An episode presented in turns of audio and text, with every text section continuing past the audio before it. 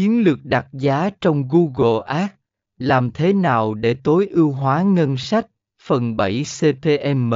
chi phí trên mỗi nghìn lượt hiển thị đây là một hình thức đặt giá dựa trên số lần quảng cáo hiển thị, mỗi một nghìn lượt hiển thị.